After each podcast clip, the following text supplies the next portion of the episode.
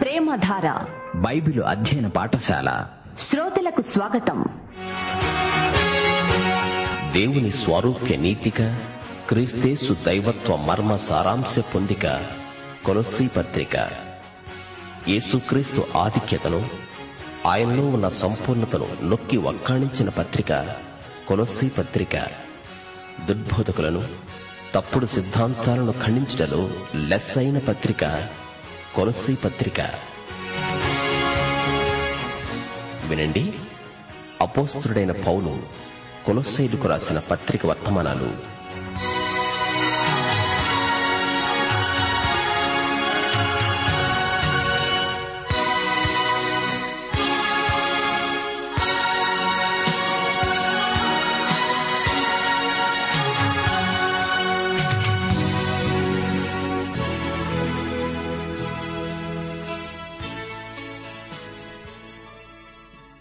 క్రీస్తునందు ప్రియ సోదరి సోదరులారా, మీరంతా బాగున్నారా?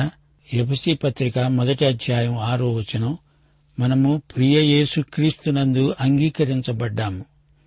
యేసు బలియాగముతో దేవుడు తృప్తి చెందాడు.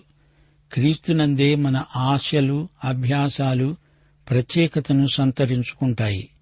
పేరాశ, అభివృద్ధి కామన, సొంత ఆలోచనలు క్రీస్తునందు నిషిద్ధం.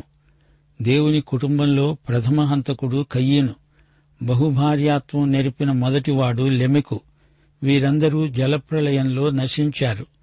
ఈ రోజున దేవునికి మనకు మధ్యవర్తి, ఉత్తరవాది, అడ్వకేటు యేసుక్రీస్తే. ఇహలోక లాభాన్ని క్రీస్తు కోసం నష్టపోవాలి. యేసుక్రీస్తే మనకు అతి శ్రేష్టమైన జ్ఞానం. దానికోసం నాకున్నదంతా నష్టపోతాను అంటున్నాడు పౌలు. వెనుక ఉన్నవి మరచి ముందున్న వాటి కోసమై వేగిరపడతాను. ఇదే పౌలు యొక్క దీక్ష, అదే మన దీక్ష కూడా, అదే దేవుని చిత్తం. రండి శ్రోతలు, ప్రార్థన చేసుకుందాం. ప్రియ తండ్రి, మహిమగల ప్రభు, నీకు మా హృదయపూర్వకమైన కృతజ్ఞతాస్తుతులు. మీ ప్రియకుమారుడైన యేసుక్రీస్తునందు పరలోక ఆశీర్వాదాలన్నీ మాకు అనుగ్రహించావు. నీకు స్తుతులు, స్తోత్రములు. మా ప్రియశ్రోతలను, వారి కుటుంబములను సందర్శించండి, పరామర్శించండి, వారిని దీవించండి. యువతీ యువకులను శోధనల నుండి తప్పించండి. కుటుంబాలలో నీ బిడ్డలు దేవుని రాజ్య నియమాలు పాటిస్తారని, దేవుని వాక్యమే వారికి విశ్వాస ప్రమాణమై ఉండాలని వారి పక్షముగా విజ్ఞాపన చేస్తున్నాము. క్రైస్తవ కుటుంబాల చుట్టూ మీరు బలమైన కంచె వేశారు. ఆ కంచెలో ఎక్కడైనా సందు ఏర్పడితే బద్దలైన సందులో నీ బిడ్డలు నిలవాలి. స్థానిక సంఘాలను బలపరచండి. పరిశుద్ధాత్మ నేతృత్వంలో సంఘము దినదినాభివృద్ధి చెందాలని ప్రార్థిస్తున్నాము. కాపురులను, సువార్థికులను, ఉపదేశకులను ఆత్మాభిషేకమిచ్చి ఆశీర్వదించండి. సంఘ పరిచర్యలు బలపడాలని, సంఘ సేవాదర్శనం భూదిగంతాల వరకు విస్తరించాలని ప్రార్థిస్తున్నాము. పాతాళ లోకద్వారములు నీ సంఘము ఎదుట నిలువనేరవని నీవే చెప్పావు. పాతాళంలో సైతానుకు బందీలై ఉన్న అనేకులను విడిపించడానికి సంఘానికి నీవు అధికారమిచ్చావు. ప్రియ తండ్రి, సంఘము దేవుని రాజ్య సువార్తను లోకమంతటా ప్రకటించాలి. ఇది మీ ఆజ్ఞ. ప్రభువు, మా దేశమును, దేశ ప్రజలను, పరిపాలకులను దీవించండి. దేశములో కరువు కాటకములు, అంటుజాడ్యములు లేకుండా రూపుమాపండి. దేశ ప్రజలలో నైతిక ప్రమాణాలు దిగజారిపోకుండా ఉద్ధరించండి. సైతానీయ దుష్ట శక్తులను లయపరిచి దూరపరచండి.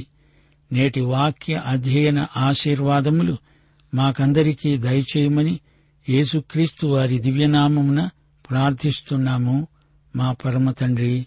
ఆమెన్. ప్రియ సోదరీ సోదరులారా, మీ బైబిళ్లు తెరవండి. ఈరోజు మన పాఠం కొలస్సీ పత్రిక 4వ అధ్యాయం 10 నుండి 18వ వచనం వరకు. సావధానంగా వినండి. పౌలు తన స్నేహితులైన కొందరు విశ్వాస వీరులను పేర్కొంటున్నాడు. గత పాఠంలో తుకికు, ఒనేసిము అనే ఇద్దరిని పేర్కొన్నాడు.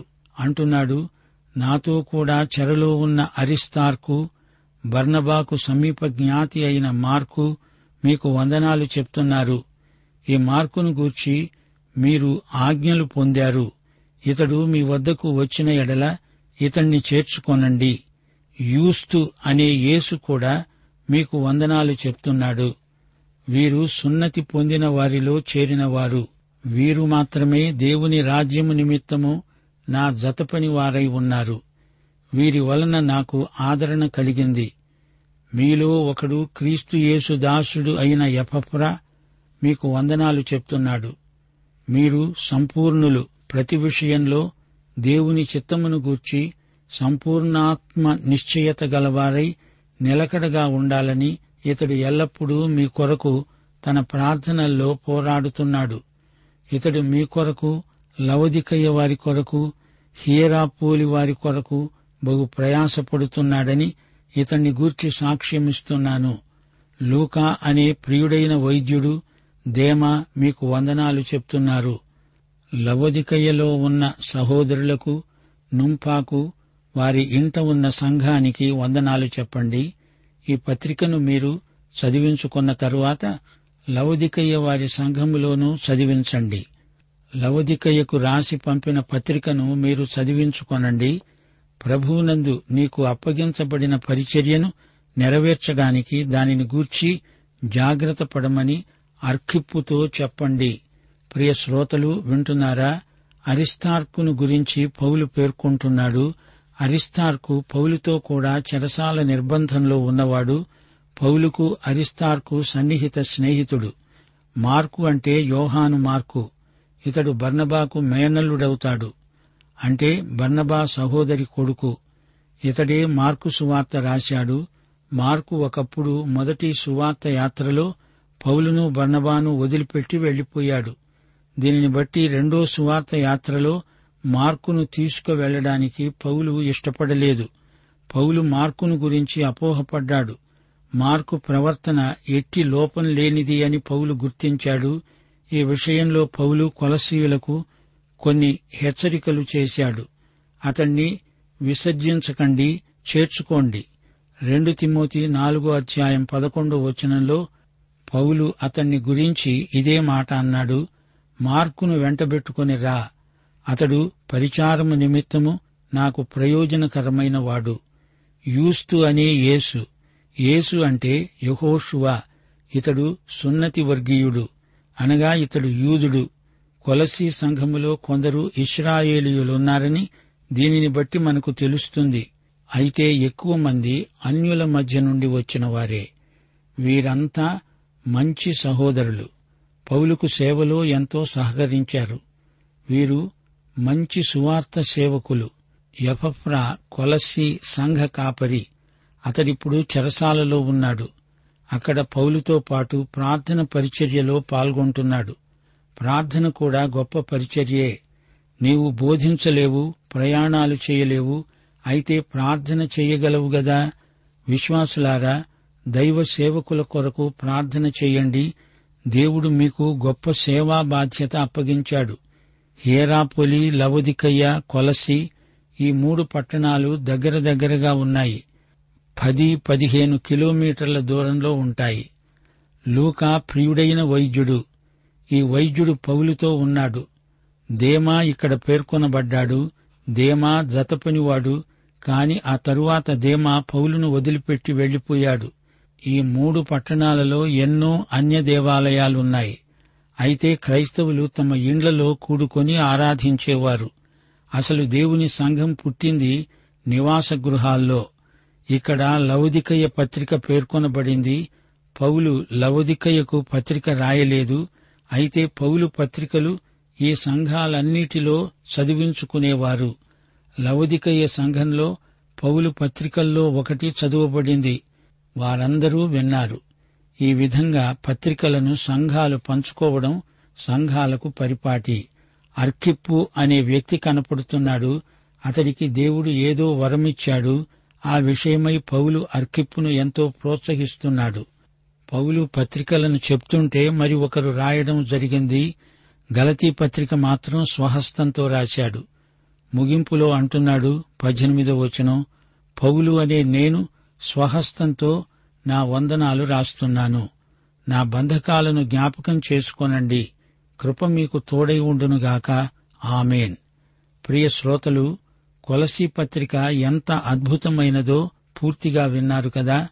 తాను ఎన్నడూ చూడని సంఘానికి పౌలు ఈ ఉత్తరం రాశాడు. కాని ఆ సంఘంలో చాలా మందిని పౌలు వ్యక్తిగతంగా ఎరుగును. వారిని పౌలు ప్రభువు వద్దకు నడిపించాడు. ఈ పాఠంలో పౌలు పేర్కొన్న వ్యక్తులు తనకెంతో ఆదరణ కలిగించారు. దేవుని రాజ్యము నిమిత్తము వీరందరూ పౌలుకు జతపనివారు. ఎపఫ్రా ఎంతో ప్రార్థనపరుడు. అతడు ఎల్లప్పుడూ ఏమి ప్రార్థన చేసేవాడు? వారు సంపూర్ణులవ్వాలని, ప్రతి విషయములో దేవుని చిత్తమును గూర్చి సంపూర్ణ ఆత్మ నిశ్చయత గలవారై నిలకడగా ఉండాలని ప్రార్థనల్లో అహర్నిశలు ఎపఫ్రా పోరాడుతున్నాడు. సంఘస్థులు సంపూర్ణత దిశగా ఎదగాలి. దేవుని చిత్తమును గురించి వారికి సంపూర్ణ ఆత్మ నిశ్చయత కలగాలి. రోమాపత్రిక 12:1-2 పౌలన్నాడు, ఉత్తమము, అనుకూలము, సంపూర్ణము అయి ఉన్న దేవుని చిత్తమేదో పరీక్షించి తెలుసుకునేటట్లు మీ మనసు మారి నూతన మొగుట వలన రూపాంతరం పొందండి. ఎపఫ్రాకైతే ప్రార్థనే ఒక పోరాటం. ఎపఫ్రా సంఘాల కోసమై, సంఘ ఉజ్జీవము కోసమై ఎంతో ప్రయాసపడుతున్నాడు. నుంఫా ఇంటిలో ఒక గృహ సంఘమున్నది. ఆ విధంగా సువార్త ఇంటింటా ప్రసరించింది. ప్రభువునందు మనకు అప్పగించబడిన పరిచర్యను నెరవేర్చడానికి జాగ్రత్త పడాలి. ప్రియ శ్రోతలు, వింటున్నారా? 16వ వచనంలో లవొదికయకు రాసి పంపిన పత్రిక అని పౌలు పేర్కొంటున్నాడు. లవొదికయకు పౌలు ప్రత్యేకంగా ఏ పత్రిక రాయలేదు.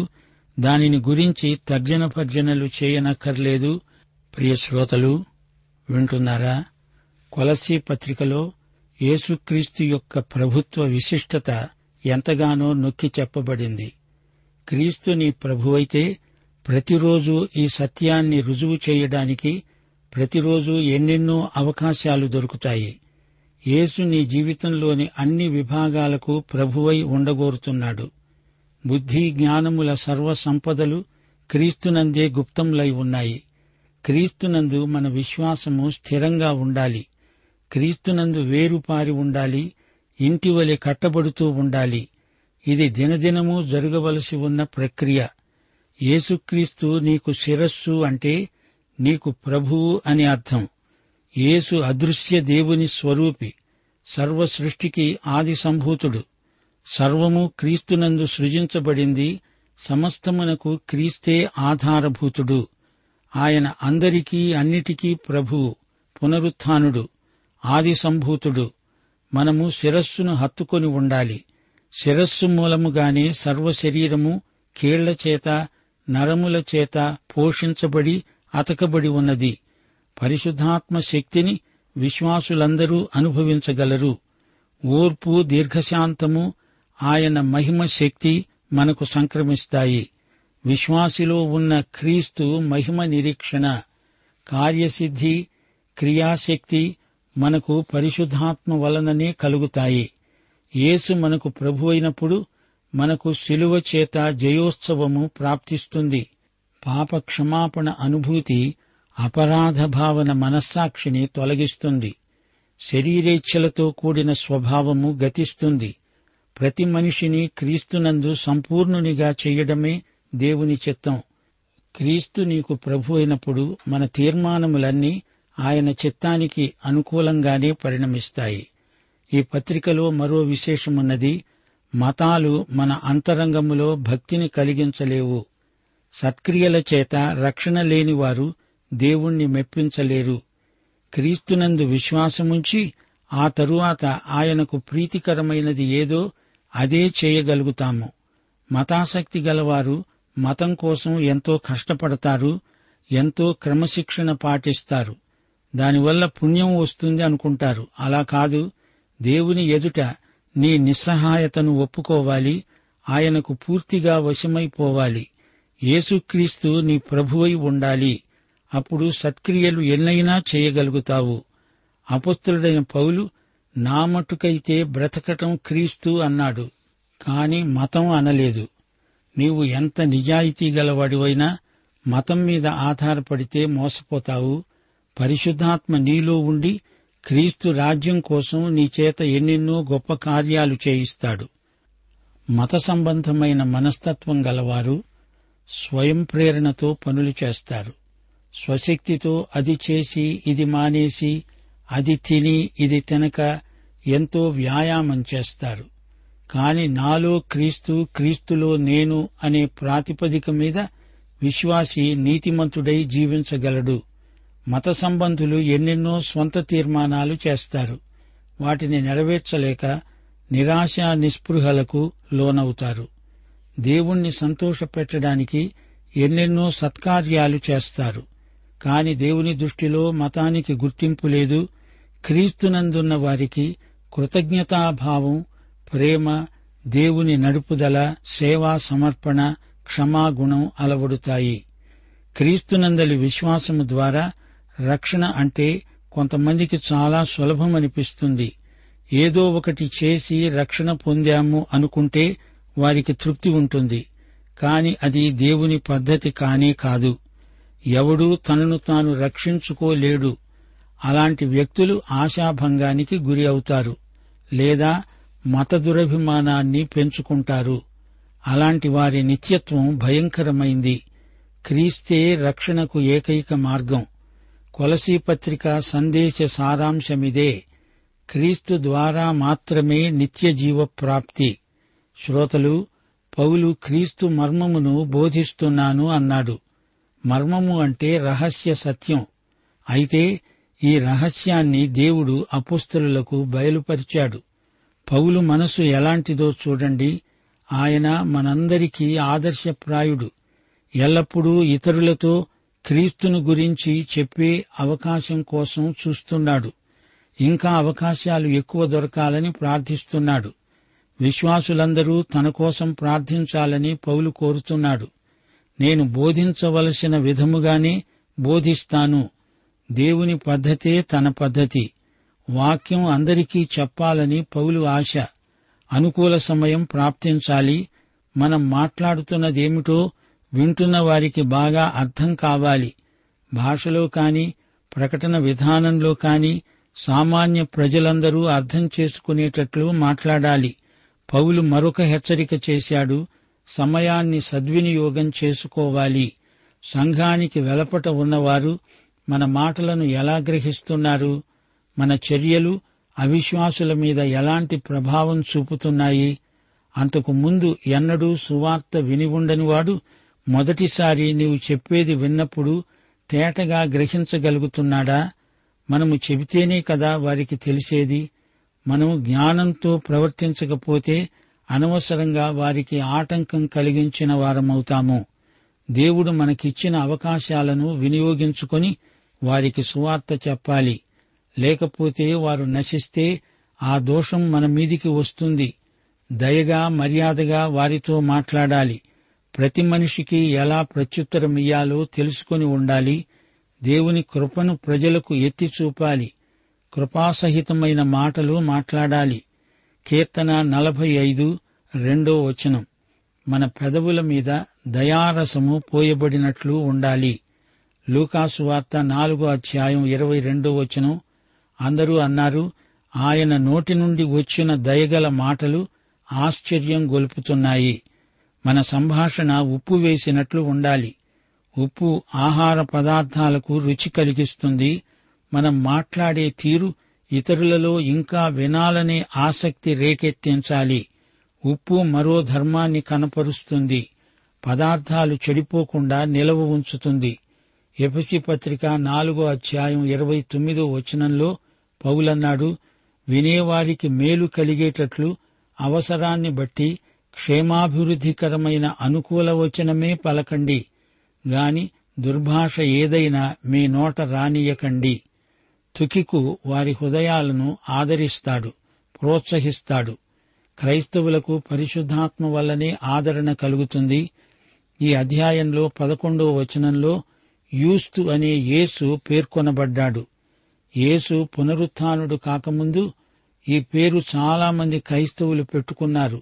పునరుత్థానం తరువాత ప్రభువైన యేసు అని మాత్రమే పేర్కొన్నారు. పౌలు వారిని గురించి అంటున్నాడు, దేవుని రాజ్యము నిమిత్తము వీరు నా జత పనివారు. రోమాపత్రిక 14:17 దేవుని రాజ్యము భోజనము పానము కాదుగాని నీతి సమాధానము పరిశుద్ధాత్మ యందలి ఆనందము. లూకా యూదుడు కాడు, ఇతడు లూకా సువార్త అపొస్తలుల కార్యముల గ్రంథం రచించాడు. ప్రియ శ్రోతలు వింటున్నారా, ఈ అధ్యాయంలో పౌలు తన హృదయాన్నంతా మన ముందు కుమ్మరించాడు.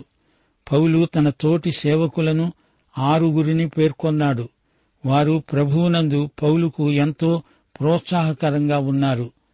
ఆయన గొప్ప అపొస్తలుడే, అయినా ఒక్కడే ఈ పని అంతా చెయ్యలేడు. తనకు ప్రార్థన సహకారులు కావాలని కోరుతున్నాడు. దైవసేవకులు కలిసి పనిచేస్తారు. కొంతకాలం క్రిందట పౌలు యోహాను మార్కును తనతో తీసుకువెళ్లను అన్నాడు. కాని ఇప్పుడు పౌలు, యోహాను మార్కు ఇద్దరూ మంచి స్నేహితులయ్యారు. దైవసేవకులలో పట్టుదలలు కక్షలు ఉండకూడదు. ఫిలిప్పీలో సేవ మొదలుపెట్టినప్పటి నుండి లూకా పౌలుతోనే ఉన్నాడు. అయితే దేమా అనేవాడు కొంతకాలం ఉండి వెళ్లిపోయాడు. పౌలునే కాదు, ప్రభువును కూడా అతడు వదిలిపెట్టి వెళ్లిపోయాడు. ప్రియ శ్రోతలు వింటున్నారా, మనము దైవసేవకుల కొరకు ఎక్కువగా ప్రార్థన చేయాలి. సేవకులు ప్రభువుకు విశ్వసనీయులై సేవ చేస్తారని మన నిరీక్షణ. కొలసి 3-4 అధ్యాయాలలో ఉన్న సంగతులే ఎఫెసీ 5-6 అధ్యాయాలలో ఉన్నాయి. అయితే కొలసి పత్రికలో సందర్భం వేరు.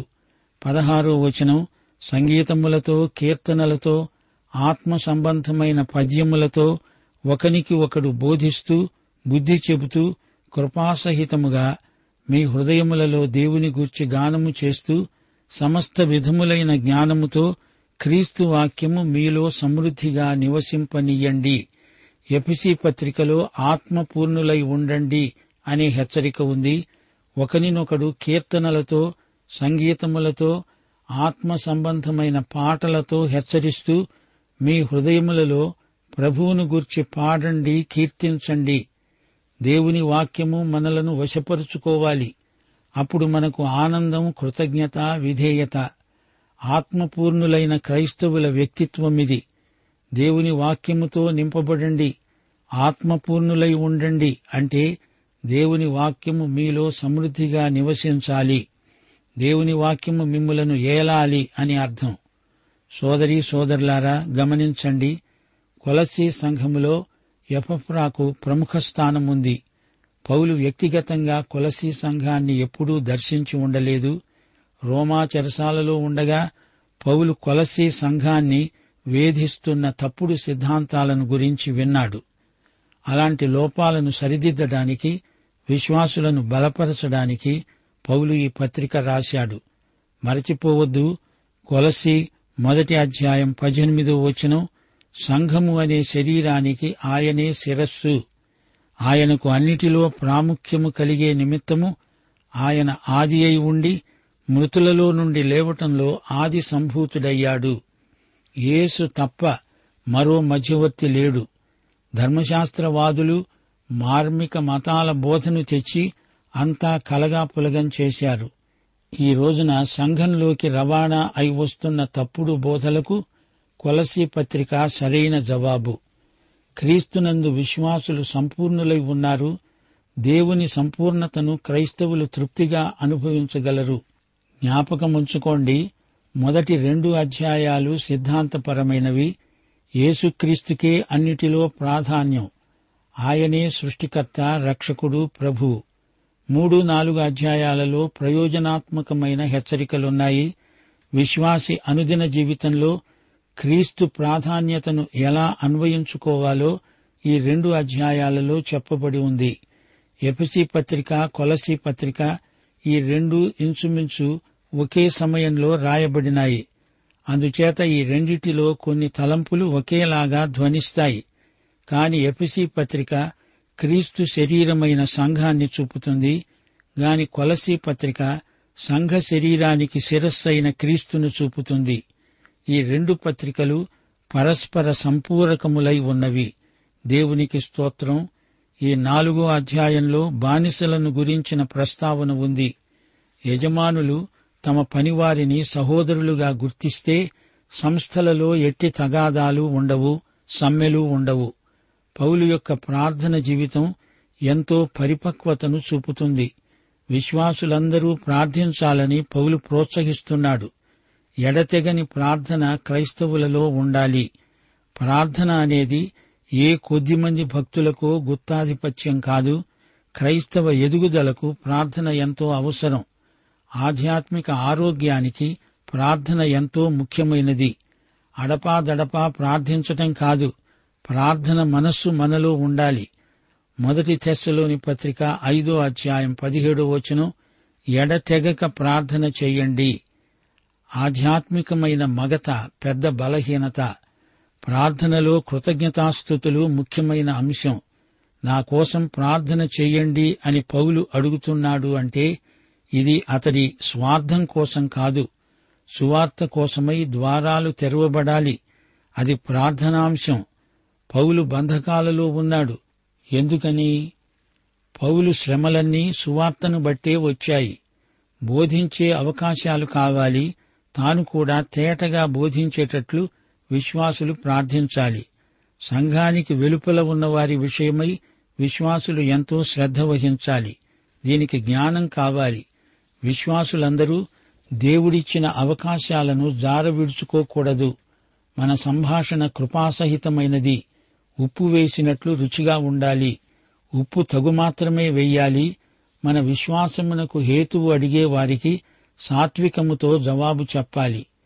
ఈ విధంగా పౌలు విశ్వాసులను హెచ్చరిస్తూ తనకు సన్నిహితులైన వారి పేర్లు చెప్పాడు. వీరందరూ దేవుని రాజ్యము నిమిత్తము కష్టించి పనిచేశారు. వీరిని బట్టి పౌలు హృదయానికి ఎంతో ఆదరణ. ఎపఫ్రా ప్రార్థన పోరాటాన్ని గుర్తించండి. ఆదికాండం 32వ అధ్యాయంలో యాకోబు దేవునితో పోరాడాడు. నిన్ను నేను విడువను దేవా అంటూ ఆశీర్వాదాల కోసం పట్టు విడువకుండా ప్రార్థించాడు. పోరాటంలో గెలిచాడు. విశ్వాసులు పరిపక్వత దిశగా సాగిపోవాలి. క్రీస్తునందు సంపూర్ణులవ్వాలి. ప్రియశ్రోత, నీవు ఈ యేసుక్రీస్తును నీ స్వకీయ రక్షకుడుగా ప్రభువుగా ఎరుగుదువా? అయితే ఈ పాఠమంతా నీకోసమే.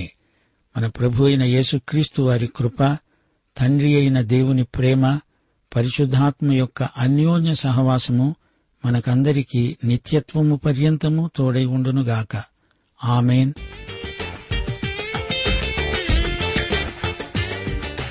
ప్రేమధార బైబిల్ అధ్యయన కార్యక్రమంలో మీరింతవరకు కొలస్సీ పత్రిక వర్తమానాలు వింటూ ఉన్నారు. ఈ పత్రిక ధ్యానాలు మీ అనుదిన ఆత్మీయ జీవితాన్ని మరింత శక్తితో, ధైర్యంతో, సహనంతో కొనసాగించడానికి సహాయపడగలవని భావిస్తున్నాం. ప్రస్తుతం మీరు వింటున్న కొలస్సీ పత్రిక ధ్యానాలపై గొప్ప క్రైస్తవ జీవితం అనే పుస్తకాన్ని సిద్దం చేస్తున్నాం.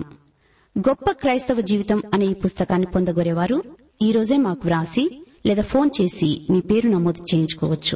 మా address Premadhara, Trans World radio India, తపాలా సంచి 4, సికింద్రాబాద్ 500017. మా సెల్ ఫోన్ నంబర్లు 939999525570.